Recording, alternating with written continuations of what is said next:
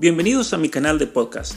Mi nombre es Pablo Muñoz Iturrieta y quiero invitarte a este curso de formación permanente donde hablaremos de muchos temas importantísimos y centrales para el crecimiento personal. Te invito también a seguirme en mis redes sociales, en mi canal de YouTube, en Instagram, en Twitter, en Facebook, en Twitch y en TikTok. Si no has leído mi libro Atrapado en el cuerpo equivocado, el libro contra la ideología de género, te lo recomiendo encarecidamente para formarte personalmente contra todas estas ideologías que hoy en día atacan a la persona humana. Te dejo con el curso y si quieres obtener el material, puedes hacer la donación en mi página web pablomunociturrieta.com. Muchas gracias.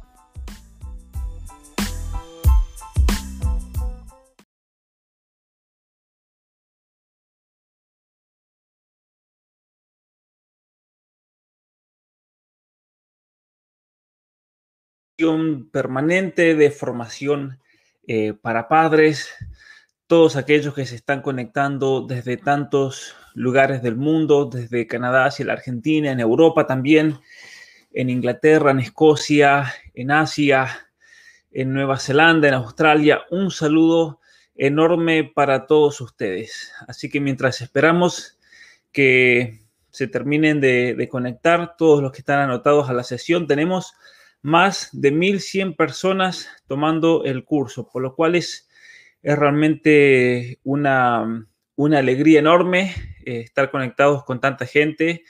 Eh, me han llegado muchísimos, muchísimos mensajes, muchísimas preguntas, muchos mensajes muy alentadores. Me, han llegado historias de muchos de ustedes eh, que me han contado acerca de situaciones que he vivido en la última semana probando la desintoxicación de las, de las pantallas, como, como decíamos, eh, esa, palabra desintoxicación, ¿sí? Una mamá incluso me envió, después eh, voy a mostrar la foto, pero me envió un, cartel que hizo desintoxicación de pantallas. Y, admirada cómo los niños, y esto varios me lo han contado, cómo los niños eh, en estos últimos días han jugado de una manera que no lo había observado antes, con mucha creatividad, con mucha imaginación, niños ahora abocados a la lectura. Eh, es importantísimo realmente el, desintoxicar a nuestros hijos de la pantalla, del televisor, de la computadora, de los teléfonos celulares, de las tablets, de lo que sea. Así que eso por un lado, contarles otra historia.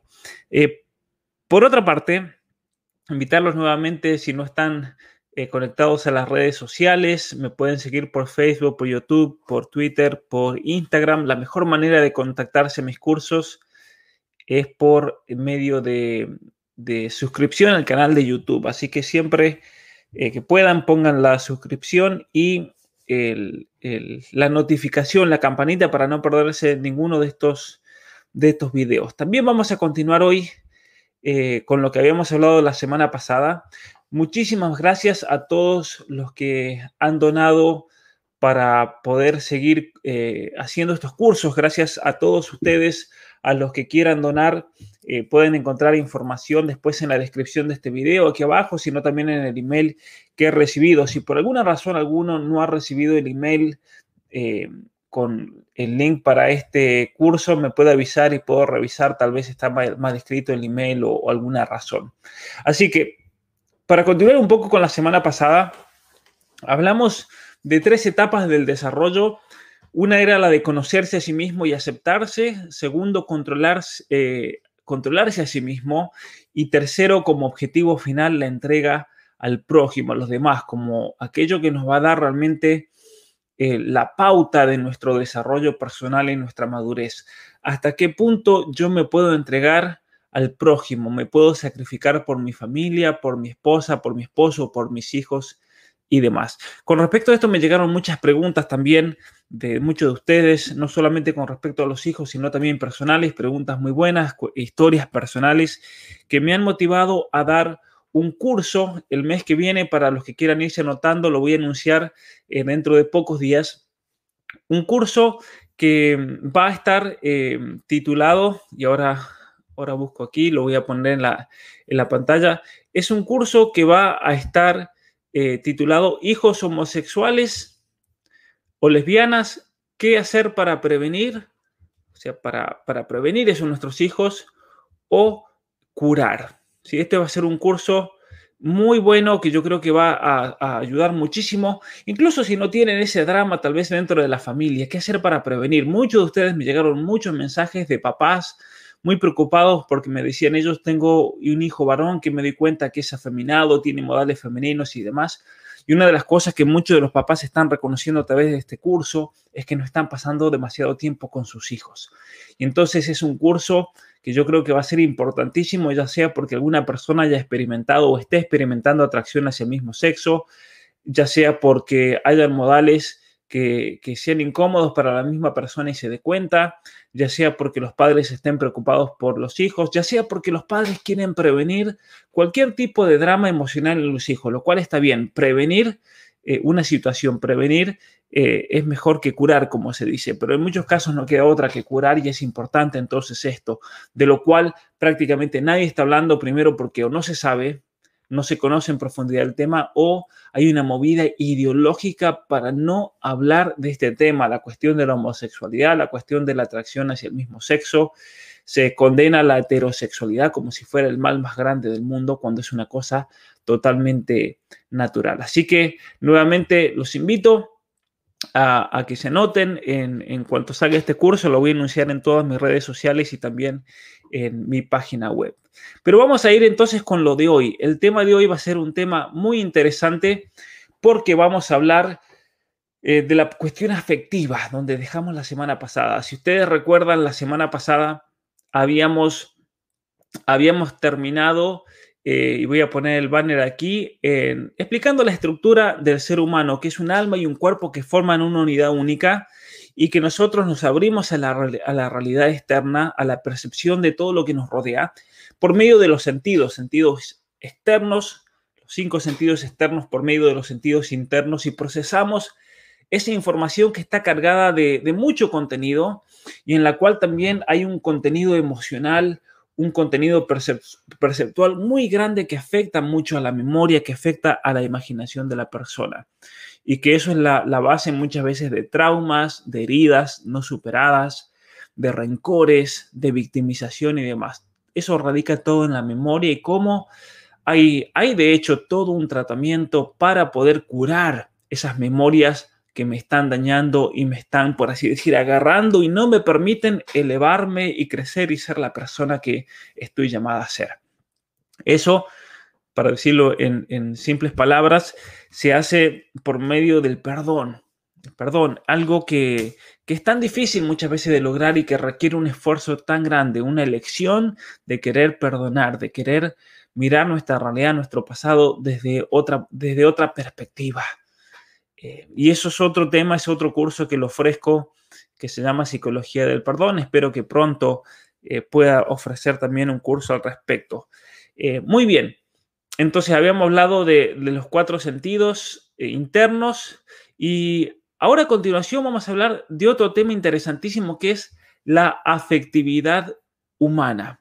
Y en, este, en esta sesión voy a explicar una cuestión primero la estructura del ser humano, cómo funcionan todas esas emociones y esa afectividad humana.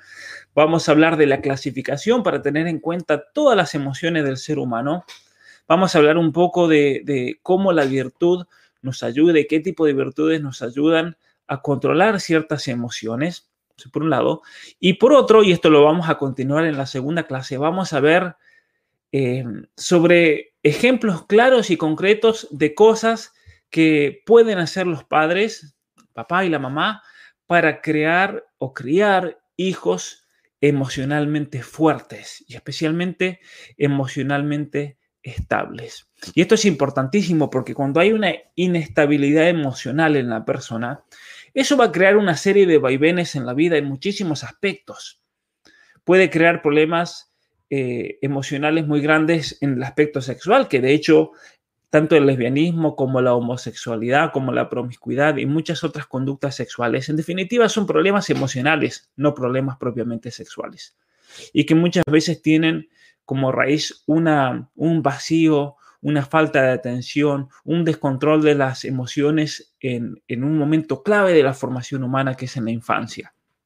Pero también las emociones pueden tener consecuencias en la vida de los estudios, en el trabajo, en la vida personal, en la familia y demás. Entonces, vamos a hablar en la próxima sesión acerca de qué cosas pueden hacer los padres para criar hijos emocionalmente fuertes, que sean sanos emocionalmente, que tengan las emociones que corresponden, que las tengan desarrolladas, pero principalmente que las tenga bajo control.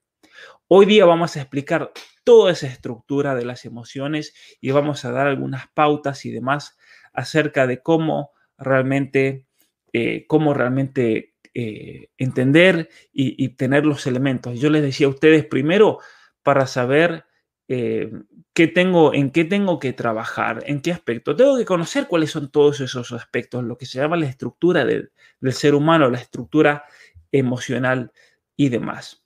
Muy bien. ¿Qué son los afectos? ¿Sí? las emociones o como se les dice también las pasiones del alma. Los podemos definir como inclinaciones, como una atracción hacia algo. Esas son las emociones. Por eso muchas veces se las llama también pasiones, pasiones, emociones, eh, afectos, pasiones porque es algo que padecemos, no es algo que lo elegimos. De hecho, por ejemplo, una persona que experimente atracción hacia el mismo sexo no es algo que le elige. Es una gran mentira cuando se dice que la, homosexualidad, la orientación sexual es una elección de la persona. Es mentira. Es algo que, ese joven o ese niño lo, lo experimenta como impuesto y lo padece. Y le cuesta muchísimo. Y es por eso entonces que, como, como una especie de reacción, si es, es que se hacen todas estas marchas, por ejemplo, del orgullo gay y demás. ¿Por qué hacen esas marchas del orgullo gay? Porque tienen que autoconvencerse de eso que padecen y se tienen que autoconvencer de que es algo bueno, de que es algo que los va a llenar y saben que no es así y cada vez lo son de más. Entonces, y por eso eh, personas que, en vez de, tratar de, controlar o dominar o estudiar o preguntarse por qué es que padecen esas emociones, si le dan rienda libre, es impresionante los niveles que hay en esas personas de adicción, de drogadicción, de depresión, de suicidio, alcoholismo. No hay una vida feliz realmente. ¿Por qué? Porque cuando las emociones toman control, y especialmente cuando son emociones que están heridas, a eso voy con todo esto, emociones heridas. Entonces, una emoción, una pasión, un afecto siempre es una atracción hacia algo. Y es una atracción que uno no elige. Es una inclinación. Es una inclinación. Si, si alguno de ustedes, por ejemplo, un argentino me dice, a mí me gusta comerme un buen asado, y yo le pregunto, pero ¿por qué? Y no lo va a saber explicar, porque es una atracción. Es una atracción y eso realmente no, no se puede explicar, simplemente es algo que se da. Es algo que se da.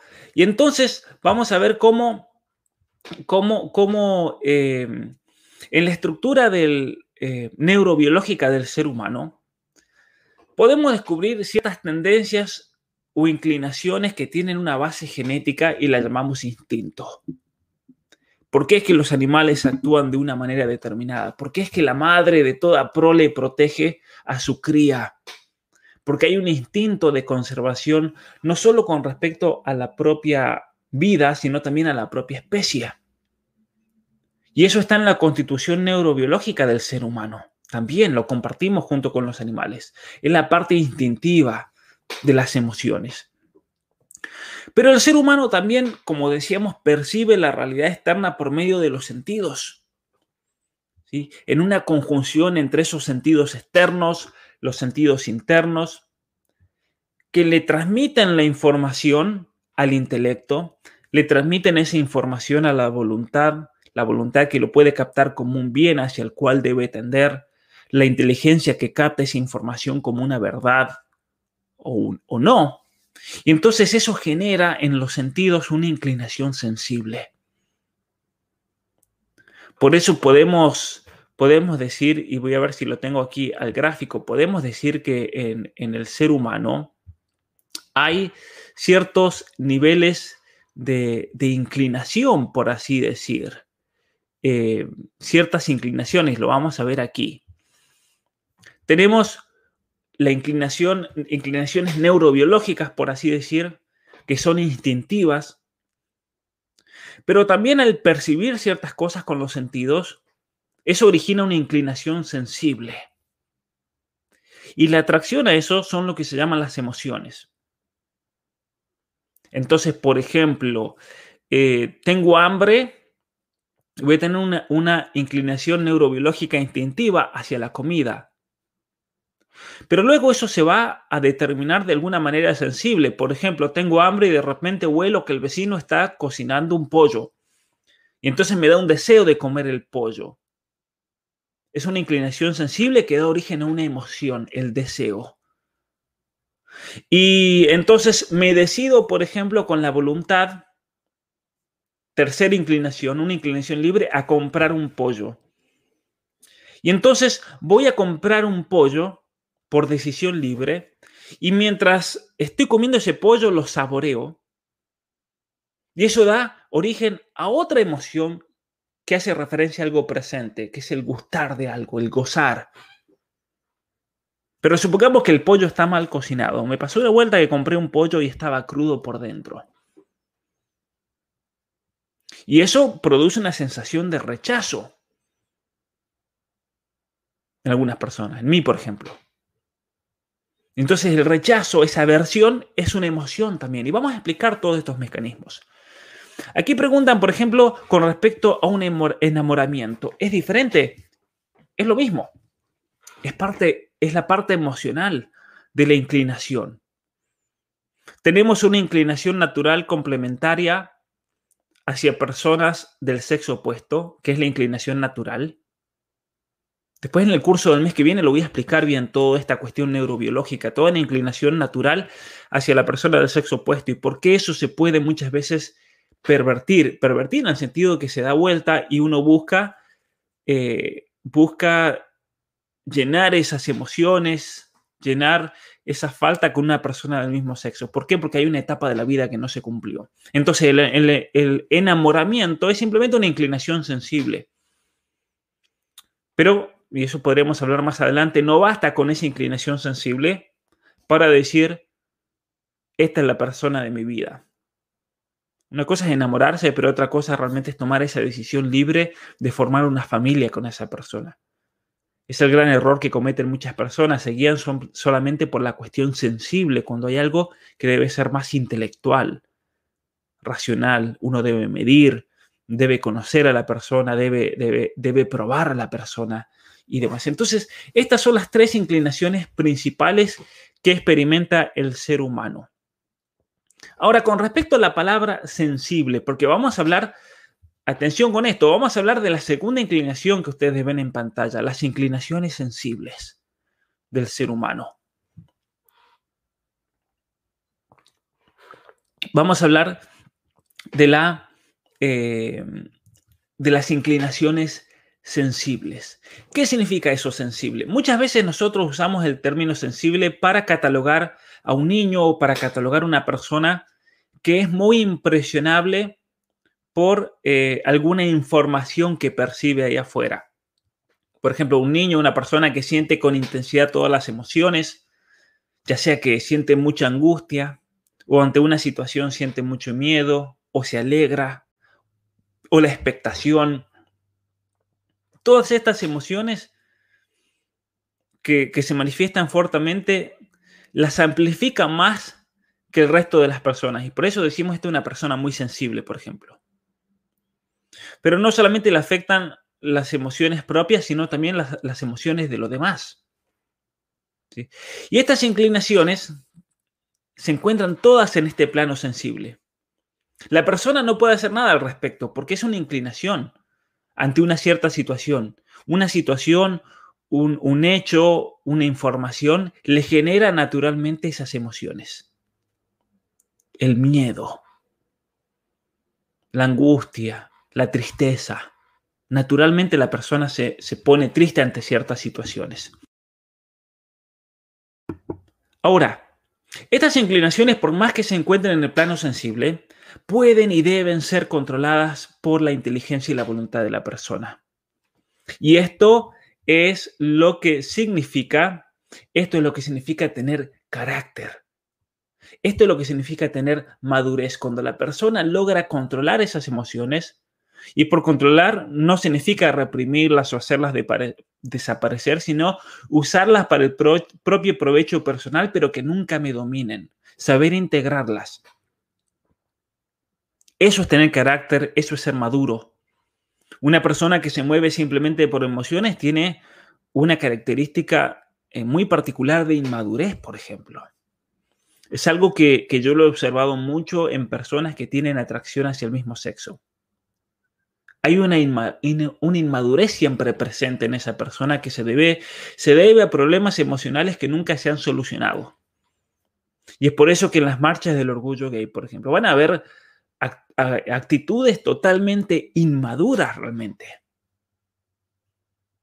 Ahora, ser maduro significa dirigirse en esta vida no movido por sentimientos, por emociones, sino por convicciones elegidas libremente. Los sentimientos deben estar ahí para acompañarnos, para darnos la fuerza, para, para ser como, como esa motivación que necesitamos para seguir adelante, pero nunca deben ser el fundamento de las elecciones que tomemos. ¿Por qué? Porque muchas veces puede pasar que ese sentimiento se vaya, o ese enamoramiento, como preguntaban ahí. ¿Y qué van a hacer cuando no esté eso ahí? ¿Van a dejar a su esposo, su esposa, a sus hijos? ¿Qué van a hacer los días que estén tristes, por ejemplo? ¿Qué van a hacer los días que, esa, esa emoción que los ayuda siempre no está y no puedan hacer nada al respecto? Y es ahí entonces cuando las emociones deben estar, pero complementadas y acompañando a la razón y siendo guiadas por la razón. Por eso el gran trabajo de la educación y de la virtud es tomar control sobre nuestras emociones.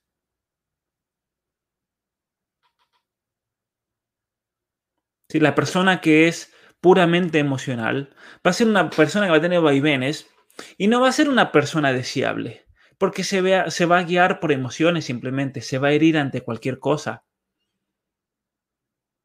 Es lo que mencionan ahí en un comentario, lo del dominio propio, dominio de ese aspecto sensible. Ahora, cuando las emociones han sido plenamente integradas, que esa es la palabra correcta, integrarlas a la propia vida, entonces ahí decimos que las emociones ya pertenecen al ámbito de la libertad. Y ahí tenemos lo que se llaman las inclinaciones libres elegir libremente por un acto conjunto de la inteligencia y la voluntad, que es el tercer tipo de inclinación. Ahora bien, ¿cuál es la función de las virtudes? Es ordenar y guiar esas inclinaciones hacia un fin determinado. Y aquí les voy a poner eh, una, mm,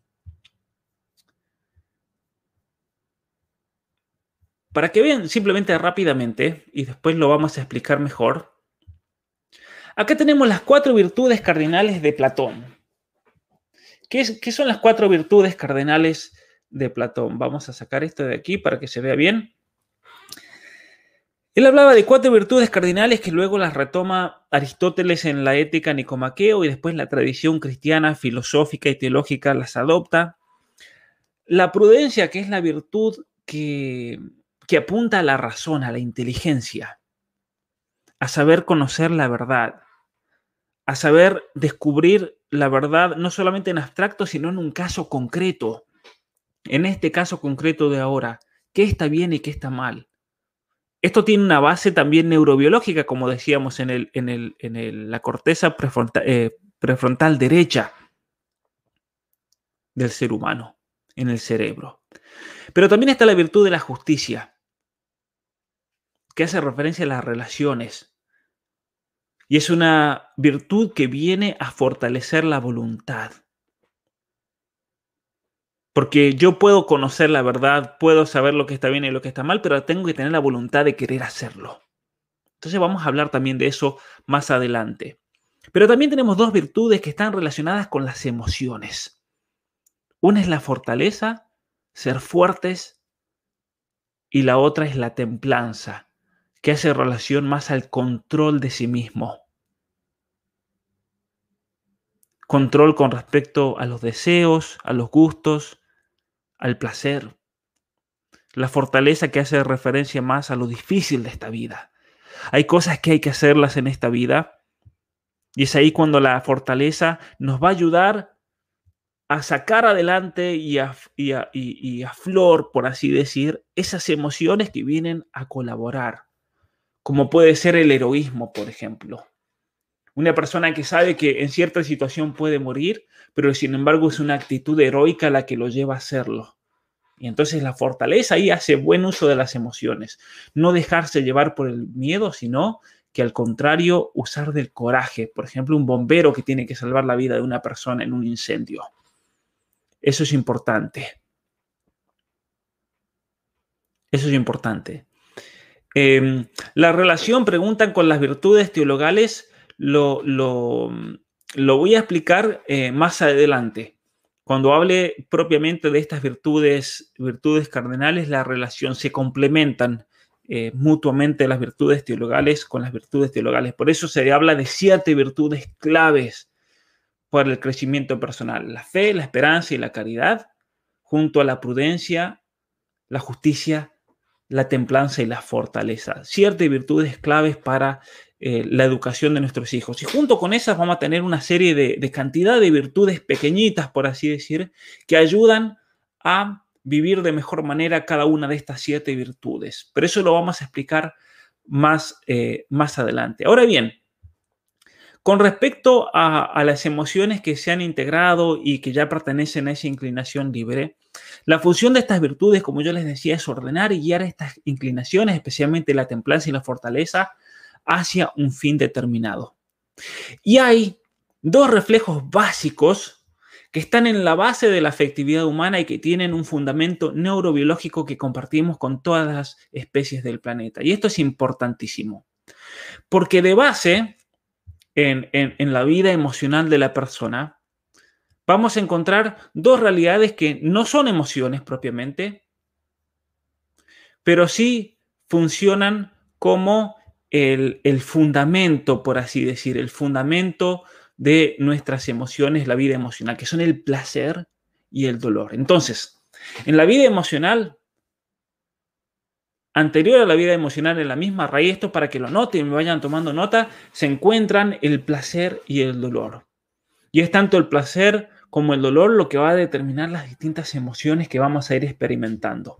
Y ahora vamos a eh, presentar un un, mapa, por así decir, de todas las emociones humanas que tienen aspectos con respecto al placer y con respecto al dolor. Y es lo que nos ayuda entonces a determinar. Es interesante cómo esto es una teoría que se desarrolló de modo exponencial eh, en el medioevo, en el siglo XIII, y que ha sido insuperable ha sido insuperable. De hecho, en, los Estados Unidos, en Canadá, hoy en día, cuando se hace todo el estudio de la estructura emocional del ser humano, se está volviendo a, a esta eh, eh, este catálogo, por así decir, de emociones y de su estructura metafísica que voy a presentar ahora, porque se han dado cuenta que todos los intentos en el siglo XX de ofrecer una explicación se quedan cortos. Y ha habido como un redescubrimiento, especialmente de lo que se llama la teoría de las pasiones, la teoría de las emociones que se encuentran en eh, Aristóteles y especialmente en los comentarios y en los propios obras, en las propias obras y trabajos de Santo Tomás de Aquino. Eh, hoy en día en los Estados Unidos las mejores facultades, universidades de psicología, por ejemplo, y en cuestiones de psiquiatría usan de, este catálogo que voy a dar. Por la duda que alguien diga, pero si eso es algo medieval y pasado, bueno, hoy en día lo más avanzado de la ciencia psicológica está usando esta estructura que voy a presentar eh, en este momento. Entonces, el placer y el dolor, resulta que, claro, se han dado cuenta los neurobiólogos en los últimos 15 años se han dado cuenta que están en la base neurobiológica de todas nuestras reacciones y de nuestra biología. Eh, en cuanto a las emociones y la vida afectiva, el placer y el dolor. Son reflejos básicos. Y esto lo compartimos con todas las especies sensibles del planeta y es algo que no lo elegimos. Son inclinaciones inconscientes, por así decir, en el sentido que no decidimos que algo nos produzca dolor y placer. Simplemente pasa. Cuando nos quemamos con fuego, eso produce dolor y entonces hay una sensación de rechazo, de alejamiento, y cuando algo nos gusta, nos produce naturalmente placer. Y eso hace que nos acerquemos hacia ese objeto, esa realidad, eh, lo que sea. Por ejemplo, el estar cerca de la madre para un niño le produce placer. Y es por eso que el niño la abraza, porque siente protección. ese placer se manifiesta de muchas otras maneras, como protección, como cariño, como amor, como gozo por estar cerca de la persona amada y demás. Eh, entonces, eso, eso, hay que entenderlo y, tiene un fundamento neurobiológico eh, fuertísimo, realmente. Los que desprecian ahí veo un comentario de la Edad Media en las facultades y universidades es porque son ignorantes, porque nunca han agarrado un libro realmente del pensamiento metafísico medieval. es por ignorancia solamente.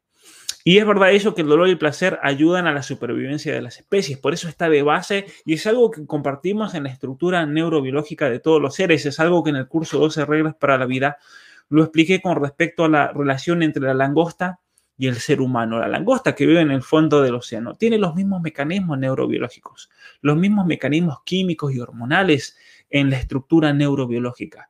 Hay una estructura neurobiológica que compartimos todos los seres sensibles del planeta que es la estructura más básica y fundamental. Eso es increíble, es impresionante eh, realmente. Ahora bien, em, esta es la base de todas las emociones y los afectos. Ahora, el ser humano, al ser libre, en un momento se da cuenta de esa emoción. La emoción o como inclinación surge sin el propio consentimiento personal. Pero sin embargo llega un momento que uno se da cuenta de eso, toma conciencia, por así decir. Y es ahí cuando entra en juego la libertad humana y por lo tanto la moralidad de ese acto. Porque el ser humano, al ser un ser libre, tiene la opción de que de controlar esa, esa, esa emoción, o la puede reprimir, por ejemplo, o puede distraerse para no experimentarla, o puede tomar esa emoción para potenciar, para potenciar algo. Por ejemplo, una, persona casada, una mujer que, observa un hombre en la calle, un hombre que ve una chica, y eso le causa una, una, emoción, una atracción a esa persona, pero entonces el hombre, porque quiere ser fiel a su esposa, ¿qué hace con esa emoción en cuanto se da cuenta? Puede distraerse. Y es muy fácil en ese sentido controlar las emociones, porque simplemente las emociones tienen que ver con una situación perceptual, con algo que percibimos, con algo que vemos, que sentimos, que escuchamos. Y todo lo que hay que hacer es distraer y cambiar el objeto, por ejemplo, para realmente eh, tener un control de esas emociones tener un control de todas esas emociones. Con respecto al dolor y el placer, más que hormonas, son todos circuitos neuronales eh, que ocurren en, eh, dentro del ser humano, más que hormonales, porque es así cómo se, transmite el dolor y el placer desde los distintos puntos sensibles hacia el cerebro, por transmisión neuronal que, se llama. Pero ciertamente que las hormonas tienen que ver con, con, ya el otro nivel que sigue, que es el nivel afectivo, como vamos a ver con respecto a la tristeza, a la desesperación, a la alegría y demás, que muchas veces al tener las emociones un elemento doble, tiene un elemento sensible pero tienen un elemento físico también. Eso es una de las cosas que yo estudié, por ejemplo, en los Estados Unidos, en la universidad, que tuve que hacer un trabajo al respecto. Estoy viendo si lo, si lo traduzco, porque ahí está toda la relación de la neurobiología por el lado físico, toda la, la neuroquímica de las emociones y las emociones propiamente dichas. Y es ahí cuando entra el campo de la psiquiatría, por ejemplo, cuando una persona tiene algún desbalance químico, algún desbalance hormonal, algún desbalance en, la parte puramente material, por así decir, de la emoción es cuando esa persona necesita a veces de tratamiento, necesita de medicación eh, y demás. Muchas veces es por una falta de proteína que, está relacionado con, alguna reacción emocional y, demás, y eso hace que todo se, descontrole. Eh, pero el ser humano entonces tiene la capacidad de controlar esas emociones. Y la afectividad es una parte esencial del ser humano. Y la persona madura, como yo decía, es aquella que posee una vida afectiva ordenada, es una persona que tiene sentimientos nobles, Sentimientos que facilitan su, voluntad, su querer, lo reafirman, lo acompañan. Una persona que no solamente quiere hacer el bien, sino que lo quiere hacer con todo el corazón, por así, por así decir. Es la persona que sabe gozar de las cosas de esta vida, sabe sufrir, supera los altibajos, los momentos de tristeza o desolación, como se llaman.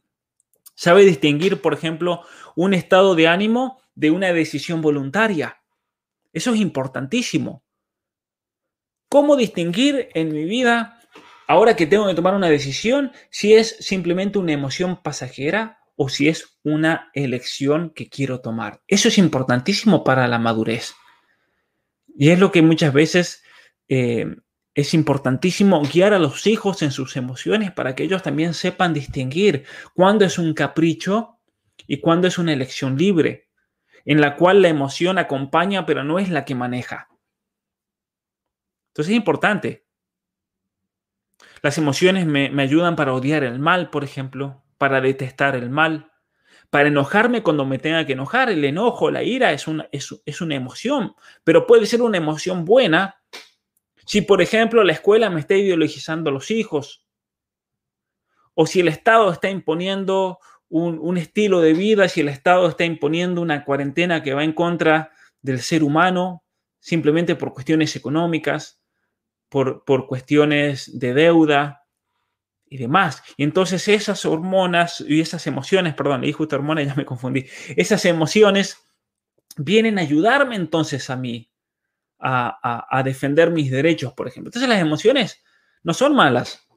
Las emociones hay que usarlas bien. Están para ayudarme a crecer, si no, el, ser humano estaría diseñado de manera equivocada. Pero las emociones pueden ser peligrosas si se las descontrola.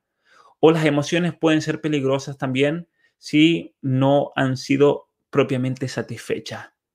Y eso cuando se hace, se hace en la familia, en la relación de padres a hijos que es lo que voy a hablar en el curso del mes que viene, con respecto a la afectividad, a las emociones, a, la atracción hacia el mismo sexo que se desarrolla lamentablemente como consecuencia de no haber satisfecho esas emociones. Muchos, es interesante, muchos eh, de la comunidad LGBT a mí me insultan, me escriben mensajes y me dicen, ojalá que te salga un hijo homosexual. Y es interesante que ellos mismos lo ven como un castigo.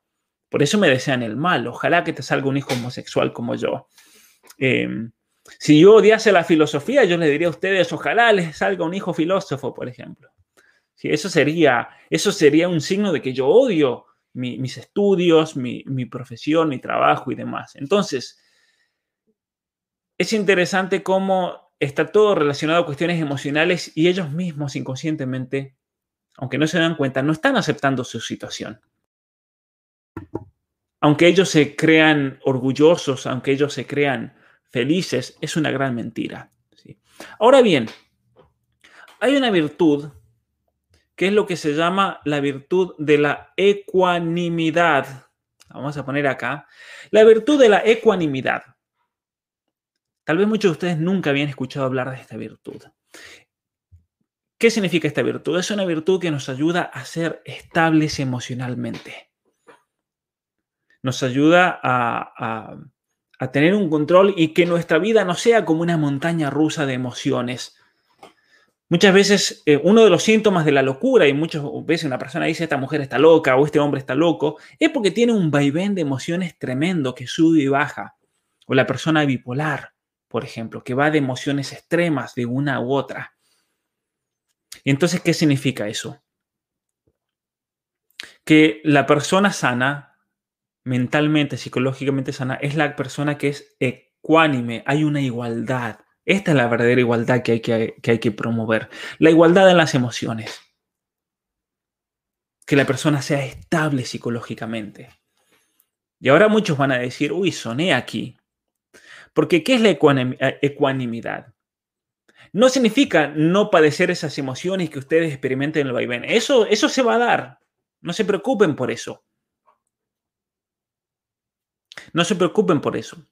La templanza vendría a ser un sinónimo más o menos parecido. Lo que pasa es que la templanza hace referencia al control personal. La ecuanimidad está relacionada a la virtud de la templanza. Pero es algo estable. Es decir, vamos a, seguir por medio de las percepciones de todas las reacciones químicas, neurobiológicas, vamos a seguir experimentando todas las emociones, pero se van a manifestar de una manera estable, porque yo voy a tener el control. Y eso se manifiesta, por ejemplo, con un estado de ánimo sereno. La persona serena, aunque se caiga el mundo, la persona sigue serena, equilibrada. Un equilibrio entre la alegría y la tristeza, sin dejarse llevar por los movimientos de las emociones es aquella persona que ante una catástrofe, por ejemplo, ante la muerte de un ser querido, la persona a la cual todos van a buscar el, consuelo. ¿Por qué? Porque lo ven como fuerte. Entonces también está relacionada a la fortaleza, porque tanto la fortaleza como la templanza son las virtudes reguladoras de todas las, las emociones.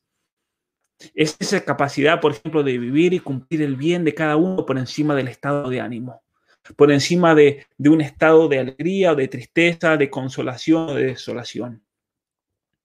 Es una virtud muy necesaria para los padres, para una madre, por ejemplo, que tiene que estar con tantas ocupaciones, cosas de su cabeza, con sus hijos, con la comida, con planchar, con limpiar.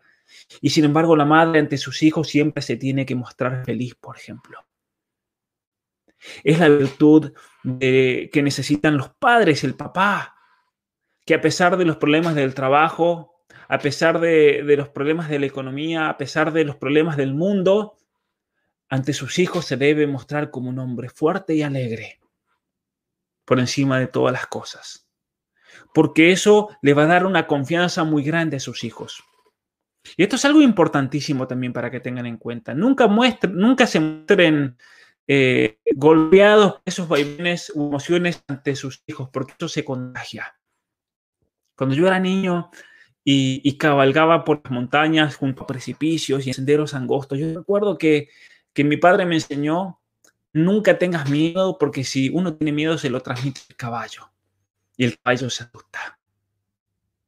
Y yo más de una vez me asusté teniendo 4, 5, 6 años y el caballo se asustaba y me largaba por los aires, por ejemplo.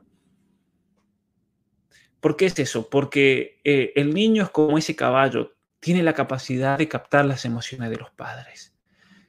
No significa aquí entonces vivir una mentira o vivir engañando, pero hacer un esfuerzo enorme para siempre templado, para estar siempre ecuánime, como se dice, para entonces transmitir confianza a mis hijos. Aunque el mundo se esté cayendo a pedazos, los padres tienen que estar fuertes. Y esta es la razón por la cual, por ejemplo, cuando una maestra entra a primer grado, generalmente la clase va a ser un desastre y los niños van a actuar de una manera terrible. ¿Y por qué hacen eso los niños? Porque están probando a esa maestra para ver si esa maestra, ante una situación de emergencia, ante una catástrofe, pueden confiar en ella. Y muchos padres me dicen, mis hijos son un desastre, mis hijos se portan mal, mis hijos no me hacen caso.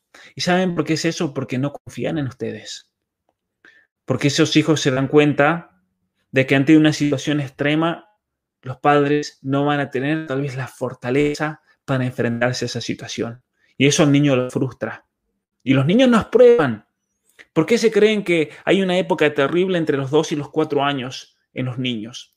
Porque los niños es un mecanismo neurobiológico para probar a sus padres, para ver si esos padres me van a dar esa protección que yo necesito en este mundo, si esos padres me van a llenar las emociones, si esos padres me van a ayudar a madurar en los afectos. Son estructuras neurobiológicas que la tienen los animales, pero en el animal es distinto que en el ser humano. Porque en el animal son más simple y no requiere de tanto. En cambio, en el ser humano exige de mucho y especialmente de amor especialmente necesita de amor. La película La vida es bella, que está citando ahí, me parece sensacional. Es una película ejemplar en el sentido en que ese hombre, a pesar de vivir en un campo de concentración, en esa película el hombre le hace creer al niño que esto es un juego y que ellos van a ganar. Es una película emocionalmente muy fuerte porque el, hombre logra cambiar todo el campo de concentración y le da ánimos y le da motivos al niño para que use de sus emociones para seguir adelante, a pesar de que no tenían comida, a pesar de las penurias, de la pobreza, con momentos muy graciosos también en esa película. Pero es así como debe ser la vida también en la familia. Los padres, a pesar de todo, deben mostrar ese temple fuerte, ese temple de, control emocional, esa fortaleza, esa templanza que se necesita para dirigir una familia. Pero esto también esto sirve para cualquiera, aunque no tenga, no tenga hijos, aunque vive solo. Todos nosotros tenemos experiencia de la variabilidad de los estados de humor y los sentimientos.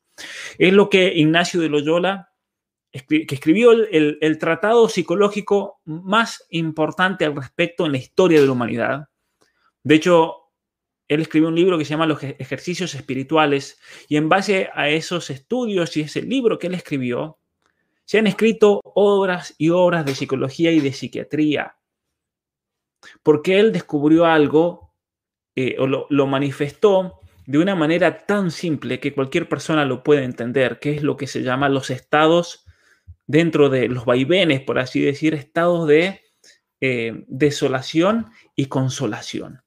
Todos nosotros experimentamos esa variabilidad de los estados de humor. Unas veces nos sentimos alegres y nada nos cuesta.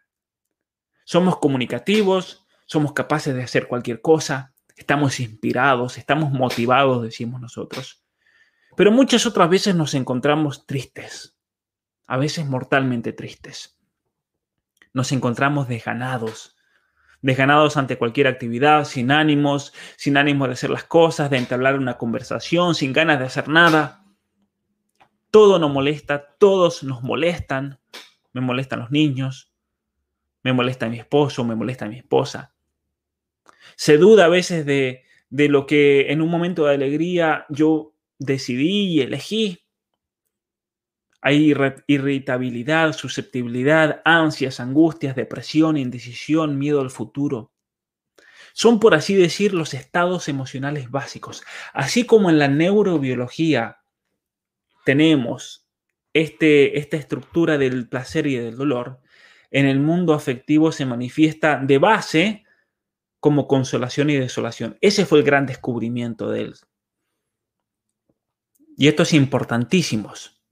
En mi página web voy a poner los libros, eh, los libros que estoy citando y demás, por las dudas, por si, si, se les pasa y demás. Voy a citar todo lo que estoy hablando, lo voy a citar ahí escrito y demás, y voy a poner links. Algunas cosas están en internet para que los lean. Entonces, con esta descripción, ya estamos hablando de la influencia que los estados de ánimo y los sentimientos ejercen en nuestro comportamiento. Muchísimo. Ahora, no es malo, lo digo nuevamente, no es malo sentir las emociones, porque es inevitable entrar en estos estados de consolación y desolación. Y entonces, ¿qué hacemos? Lo que hay que hacer es controlar y trabajar interiormente para que mi conducta no dependa del estado de ánimo, que no dependa si estoy en consolación o desolación. Y es ahí donde radica el trabajo de la virtud y el trabajo de la formación personal. ¿Por qué? Porque los estados de ánimo son un componente habitual de nuestro temperamento. Tienen un fundamento neurobiológico. Y entonces naturalmente tendemos a la alegría o a la tristeza. En algunos momentos vamos a estar tristes y en algunos momentos vamos a estar alegres, pero saber que todo pasa. Vamos a atender al optimismo y al pesimismo, son también distintos aspectos. Hay personas que son más optimistas, naturalmente por el carácter. Hay personas que son más negativas o pesimistas por el propio carácter. Pero sin embargo uno tiene que saber, ¿no es cierto? Tiene que saber eh, eh, equilibrar eso.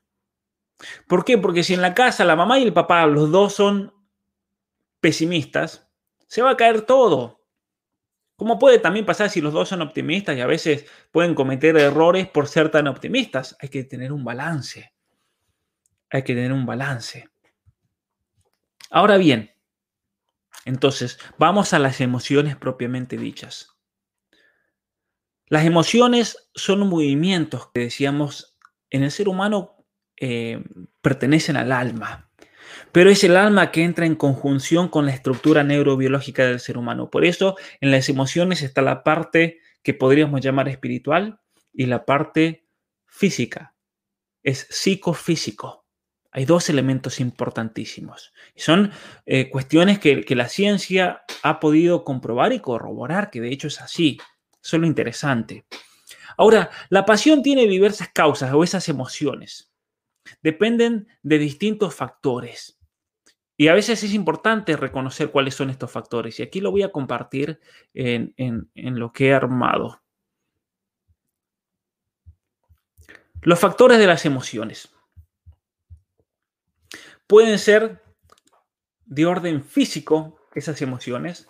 Por ejemplo, un día nublado, un día radiante, una mala comida, una buena comida, una noche de insomnio, una noche en la cual se duerme mal, es un factor enorme para afectar las emociones o incluso dormir bien. La fatiga general o lo que alguien preguntaba en, hace unos momentos, problemas hormonales. No, no es el mapa de las emociones, el mapa de las emociones ya viene.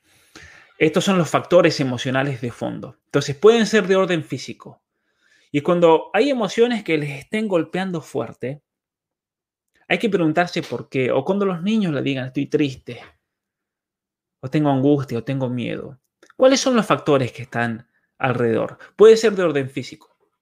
Pueden ser factores de orden, eh, como dice ahí, psíquico o psicológico. Determinadas vivencias. Falleció una persona querida iba a terminar la cuarentena y la acaban de largar hasta marzo del año que viene.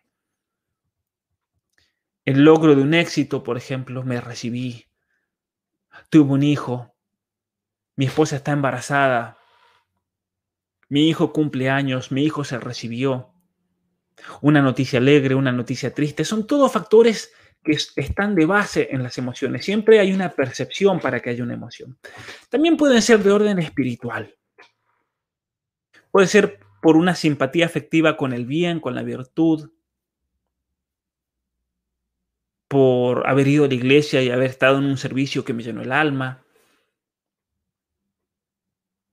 o por haber podido ir a misa después de tanto tiempo, después de esta cuarentena, o por haber escuchado una predicación que me llenó y, Dios me tocó. Puede ser por eh, la gratitud por la amistad de una persona, por un acto de amor de una persona que me ayudó o que yo ayudé a otra persona. Y eso hace que las emociones surjan. Pero también puede ser por situaciones externas, que se llaman. Porque es mi día libre, porque es el fin de semana, porque ya viene el viernes, o porque llegó el viernes y eso me llena de alegría, porque ya es el fin de semana o las vacaciones, o porque fui a la escuela y se suspendieron las clases. Yo recuerdo a mi escuela, yo iba a una escuela en la cual no teníamos agua corriente, teníamos agua de pozo. Y si se cortaba la luz, la bomba ya no largaba agua y por ley no se podía tener clase. Entonces nosotros, cuando se cortaba la luz, festejábamos porque no iba a haber clase. Sí. Entonces, em, factores emocionales. Ahora bien, lo importante que eh, para notar aquí es que es las emociones tienen un carácter tendencial. Vamos a sacar este banner de aquí. Estamos hablando de, las, de la afectividad humana.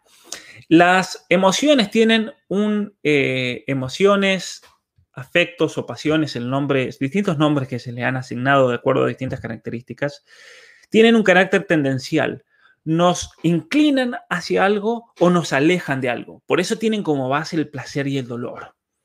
Todos tendemos a huir del dolor y buscar y gozar de el placer en su presencia. Pero la razón nos muestra que muchas veces tenemos que actuar a pesar del dolor y que en otros casos debemos evitar un placer porque es desordenado o porque nos va a destruir nuestra vida. Y es lo que pasa con el drogadicto, con el alcohólico, con el que establece relaciones homosexuales. Busca un placer tratando de llenar un vacío, pero ese placer muchas veces lo termina destruyendo. O muchas veces, aunque algo sea doloroso, hay que hacerlo porque es la única manera de lograr algo en la vida, como el sacrificarse, el trabajar, el estudiar y tantas otras actitudes que uno debe tener que aunque impliquen dolor, me va a llenar como persona humana y me va a ayudar a crecer. Entonces, y aquí vamos con lo más esperado entonces, la estructura de las emociones. Las emociones se dividen en dos grupos principales. Vamos a compartir aquí. Las emociones se dividen en, en dos grupos principales. Dos grupos de emociones que podemos llamar. Las que tienen relación con la inclinación concupiscible hacia lo fácil, hacia lo que me gusta, hacia lo placentero, y lo que se llama la inclinación irascible. ¿Por qué se llama irascible? Porque es lo difícil, lo que a veces produce ira. De hecho, la ira es una de las emociones principales, como vamos a explicar en un momento. Son dos inclinaciones básicas, o dos grupos, perdón, de emociones. Estas todavía no son emociones. Y ahora las vamos a ir mencionando eh, una por una a todas estas emociones. Y ahora prestar atención, entonces, igual esto va a quedar aquí para, em, para que después puedan tomar nota mejor o repasar y demás. Vamos a ir al primer grupo de emociones. En primer lugar, la inclinación concupiscible. Nosotros tenemos una inclinación natural, motivada por el placer y una inclinación de rechazo al dolor.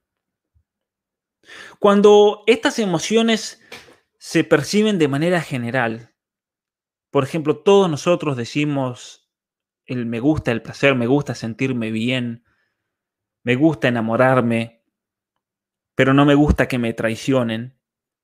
Entonces aquí tenemos dos emociones que surgen, que son el amor y el odio. Aquí no estamos hablando del amor como caridad. Esto es ya un, el, amor como caridad es un nivel eh, espiritual más profundo, igual que el odio espiritual. Pero hay un tipo de amor y odio que son sensibles. Amor hacia el bien en general y odio al mal en general o a lo que produce dolor. Entonces un niño, todo aquello que le produce dolor lo va a rechazar. Es, eso, esa, esa emoción que experimenta dentro suyo ese niño es lo que se llama odio. Ahora, con respecto a um, el, el mal o el bien, si ese mal o bien está ausente, va a producir dos emociones distintas. Si es un bien ausente, esto es importante eh, recalcar. Si el bien está ausente, va a producir un deseo. Por ejemplo, hace mucho calor, tengo el deseo de tomar un helado. Tengo un deseo de comer algo. Eso es una emoción, el deseo de algo que no tengo, pero es un bien. Si es en referencia a un mal o un dolor como base neurobiológica, eso produce la aversión, el rechazo, la fuga. Si ese bien está presente, estoy comiendo ese pollo riquísimo asado que comentaba más temprano, entonces eso produce el gozo. O estoy escuchando una canción que me llena de alegría, es el gozo. Pero si es un dolor, si es un mal presente, eso produce la tristeza, produce el dolor. Una noticia, por ejemplo, que me llena de alegría, produce gozo, pero una tristeza, una, una noticia mala, falleció un ser querido, produce tristeza o dolor. Aquí tenemos seis emociones que pertenecen a la inclinación concupiscible. Y es importantísimo el poder distinguir entonces nuestras emociones. Este es el primer grupo de emociones de los cuales eh, venimos hablando. Y ahora vamos a hablar del segundo grupo y ya vamos a completar absolutamente todas las emociones que, que experimenta el ser humano, que tienen relación con el apetito irascible, con relación a lo difícil.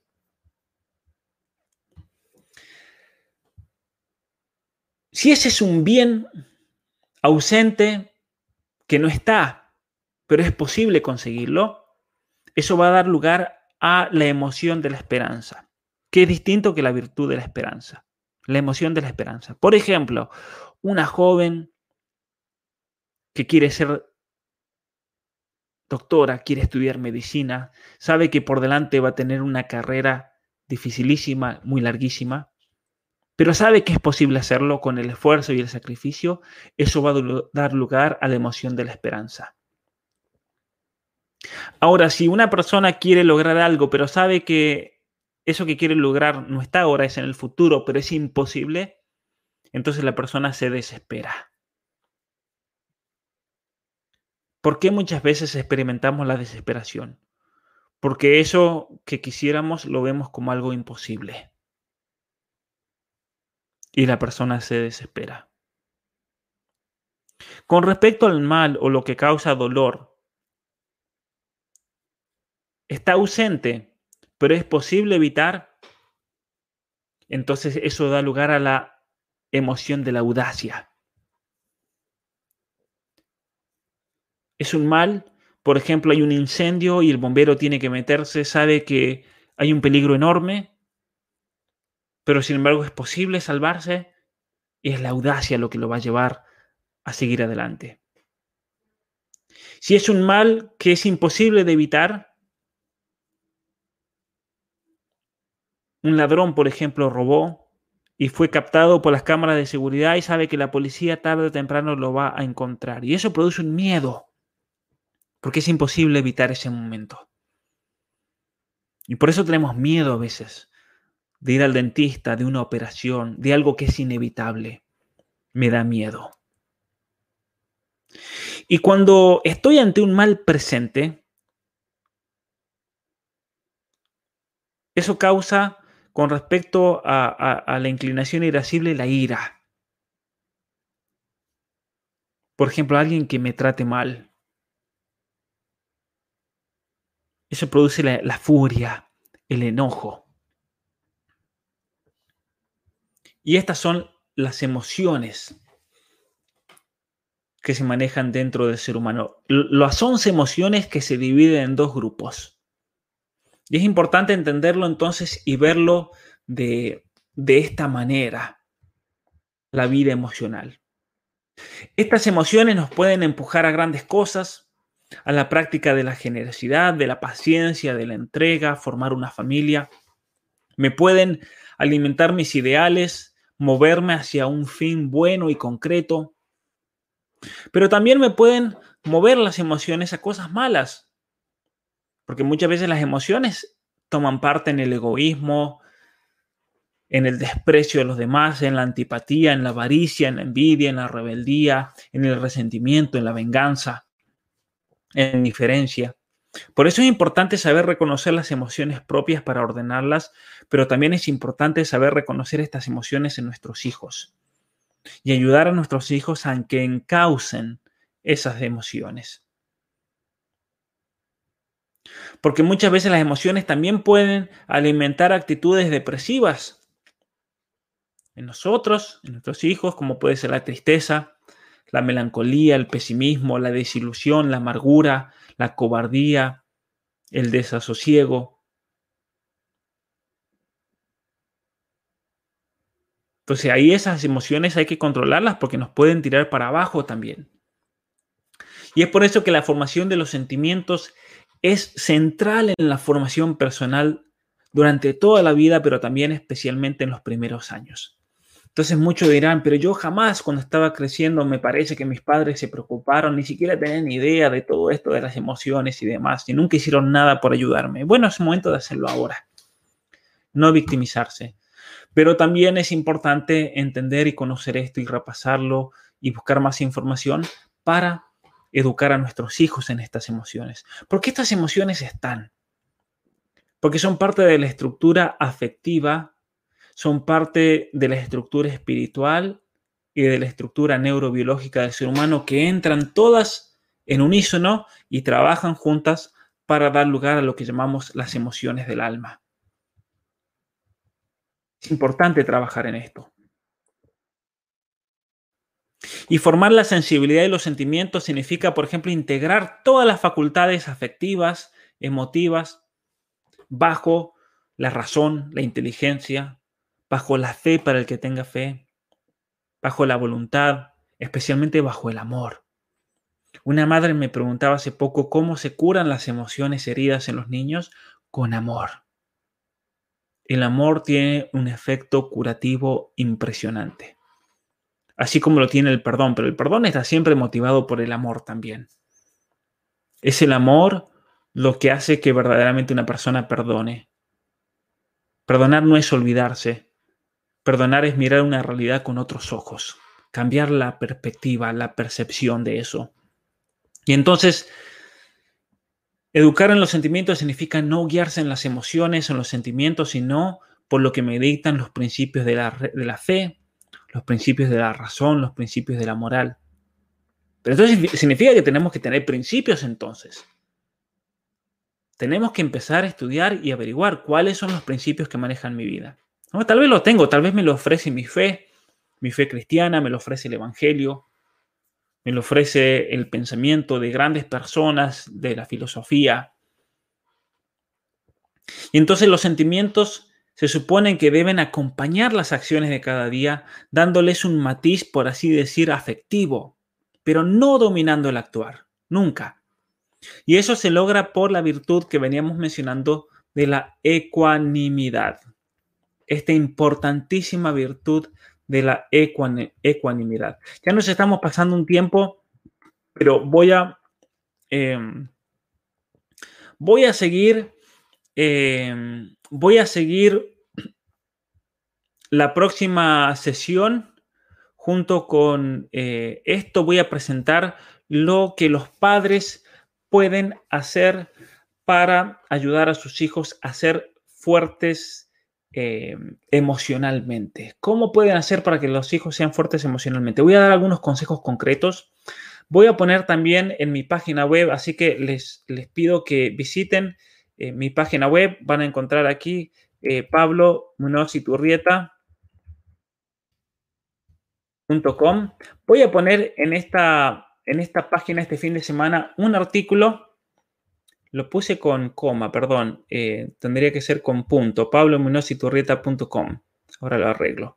Em, voy a poner un artículo escribiendo y describiendo algunas de estas cosas que no me da el tiempo para, para hablar ahora en esta, en esta sesión acerca de, de consejos concretos y demás. Cuando la semana que viene hable de, no sé por qué no se, no se corrige. La semana que viene, cuando hable también de las actitudes que los padres deben tener con respecto a los hijos, las actitudes que deben tener eh, con respecto al, fortalecer las emociones de cada uno de ellos. Voy a poner también esa lista que voy a mencionar en la clase, la voy a poner en mi página web. Así que visiten mi página web. En cada eh, en, cada, en mi página web tengo un artículo para cada sesión, para la sesión 1, 2, 3, 4. Si van ahí, van a encontrar ahí adentro no solamente el link también para este video, sino que ahí también van a encontrar la lista de los libros que menciono, la bibliografía, un link, si, si existe el link para, para bajarlo en internet, van a encontrar algún resumen, van a encontrar algunos puntos principales. En algunos casos voy a poner listas o cuestiones que menciono. Ahí van a encontrar la lista completa de todas estas emociones y la estructura que acabamos de hablar hoy. Y voy a poner la, captura de la pantalla igual tal como, como, como la vieron en, este video. Así que muchísimas gracias. Si ustedes, eh, si ustedes tienen algún tipo de pregunta, consulta, quieran compartir algo, eh, por favor, no tengan, no tengan miedo y envíenlo por, por WhatsApp o por email. Nuevamente les agradezco que compartan este video con todos aquellos que conozcan, que ustedes crean que les puede, eh, les puede servir muchísimo este curso. Yo creo que es algo que puede hacer mucha bien, así que los invito también a compartir a, través de sus redes. Eh, compartan el link del, del, video de YouTube. Eh, si hay algo que a ustedes les impactó, y creen que a otra persona les puede ayudar muchísimo, coméntenle a esa persona, díganle, estuve en una clase, aprendí sobre esto, sobre aquello, es importante que veas esto, eh, para, eh, para así que muchos más eh, conozcan y que llegue a mucho más todo, todo este, este trabajo, este desafío familiar, este reto personal y, y, demás. Así que hacerse violencia de la buena, como comenta Teodosio, Eh, también quiero em, ver si hay alguna pregunta rápido y después ya cortamos. Em, la influencia de la música, especialmente en adolescentes, perfecta la, sugerencia para hablarlo más adelante. Voy a hablar eh, principalmente en otra futura acerca de la influencia de la televisión. Todas las cuestiones emocionales voy a hablar en la semana que viene, pero después lo voy a desarrollar en un curso completo el mes que viene, como yo les decía en este curso que quiero dar. Eh, consejos para que los hijos ayudemos también a los padres a ser fuertes respecto a, lo que nosotros manejamos mejor. Muy bien, eso, eso es importante. Yo creo que es importantísimo, tener mucho diálogo con los padres. Es algo que falta mucho en algunas situaciones. Hay, hay, vivencias eh, familiares que se producen porque no hay diálogo entre los padres y los hijos. Los padres se cierran a los hijos por el trabajo, por las ocupaciones o le dan esa percepción y los, y los hijos entonces después se terminan a la larga cerrando a sus propios padres. Entonces es importante trabajar en el diálogo. Esménense en eso. Así como la semana pasada dijimos desintoxicar de la pantalla, vamos a agregar otra tarea comenzar a tener más diálogo en familia. No importa si los hijos sean grandes, no importa si estén fuera de la casa. Es importante el diálogo, porque es el diálogo y especialmente el diálogo basado en el amor el que va a sanar heridas enormes, aunque esos hijos ya no vivan con nosotros. Hay muchos padres que me cuentan que tienen problemas muy grandes con sus hijos que ya se fueron de la casa, por ejemplo. Hay que recomponer esas relaciones. Es importantísimo eh, hacer eso. Así que eh, muchas gracias. Las virtudes se ejercitan como el ejercicio. ¿Tardarán los mismos días que se necesitan para crear cualquier hábito? Sí, las virtudes tardan mucho tiempo y especialmente hay que probarse y probarse una y otra vez en la misma cuestión para realmente adquirir ese hábito. Hábito y virtud significan lo mismo. ¿sí? Así que muchas gracias a todos. Les deseo un fin de semana. Cualquier pregunta que tengan eh, pueden eh, contactarme, ya saben cómo. Gracias a todos. Los invito a suscribirse a mi canal de YouTube, a darle me gusta a este video también si les gustó y si no les gustó denle no me gusta, pero hagan algo por favor. Muchas gracias. Les deseo lo mejor y que tengan una muy buenas tardes o muy buenos días para los que están en, en el otro lado del mundo. Chau, chao.